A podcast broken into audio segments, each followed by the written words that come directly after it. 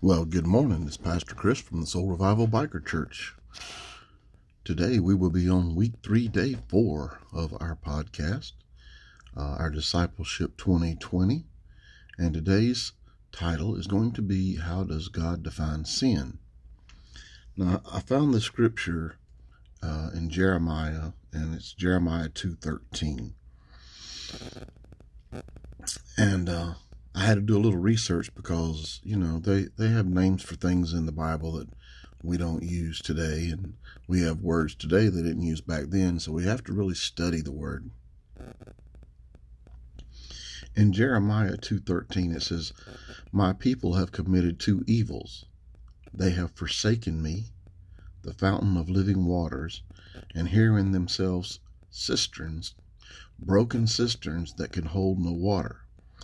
Now, cistern is spelled C I S T E R N S, and basically what that word means is a septic tank.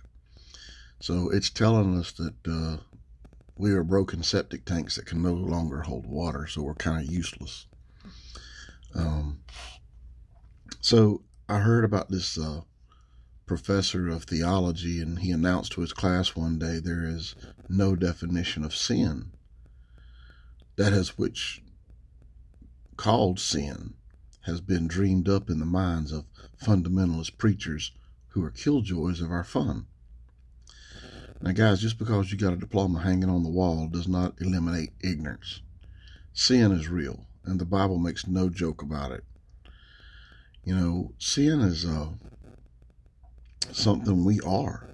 I mean, we are conceived in sin, and we are born with a sin nature. Sin is something we do.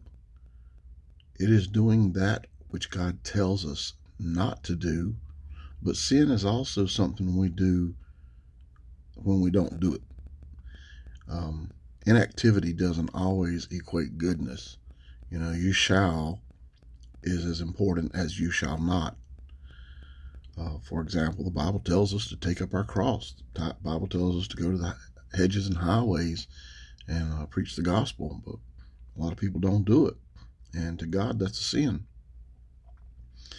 Sometimes we think that sin is, uh, in the life of a believer, is less serious than the sin in the life of an unbeliever, and that's just not so.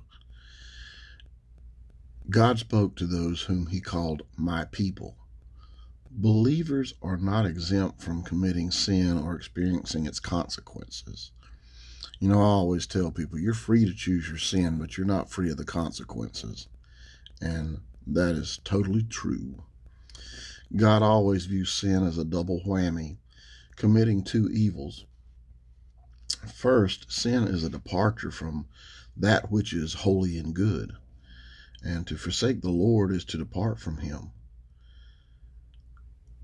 In the words of an old hymn, they declare, prone to wander. Lord, I feel it prone to leave the God I love. To depart from the Lord is to abandon the only source of real blessings that you have. God alone is the source of living water.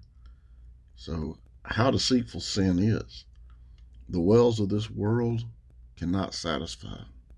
Second, sin is embarrassing, that which is unholy and useless. Broken septic tanks represent human attempts to provide what only God can give.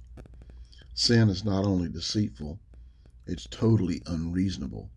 Why abandon God for broken pots? I mean, determine today to live the rest of your life for God. There's nothing. When you're dead and gone, you're dead and gone. That's it. It's on to eternity, and that's forever and ever.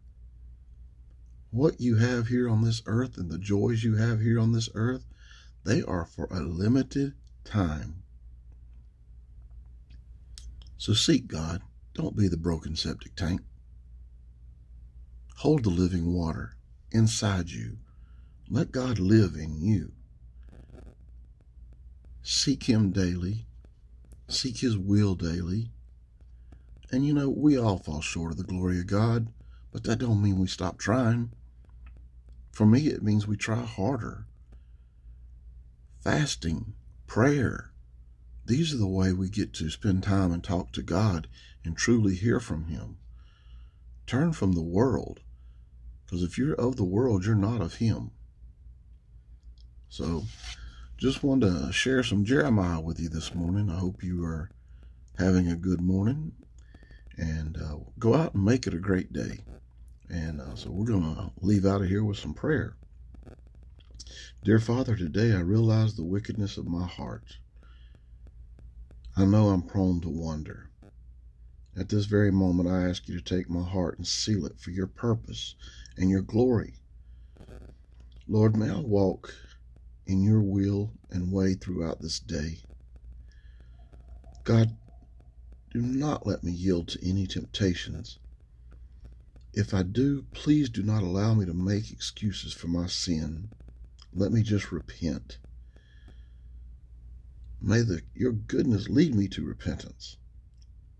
Father, it's in Jesus' name I pray. Amen. Hey, guys, I appreciate you guys that are following the podcast.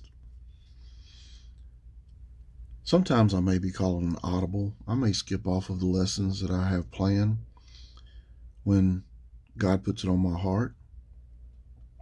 So you may see a little something extra in some of these podcasts. It may not be titled week three or day four, but I'm sure it'll be something that you can use. If I can use it, I'm sure you can. So just remember, as you go through this day, God loves you. I love you. There's nothing you can do about it. Peace out.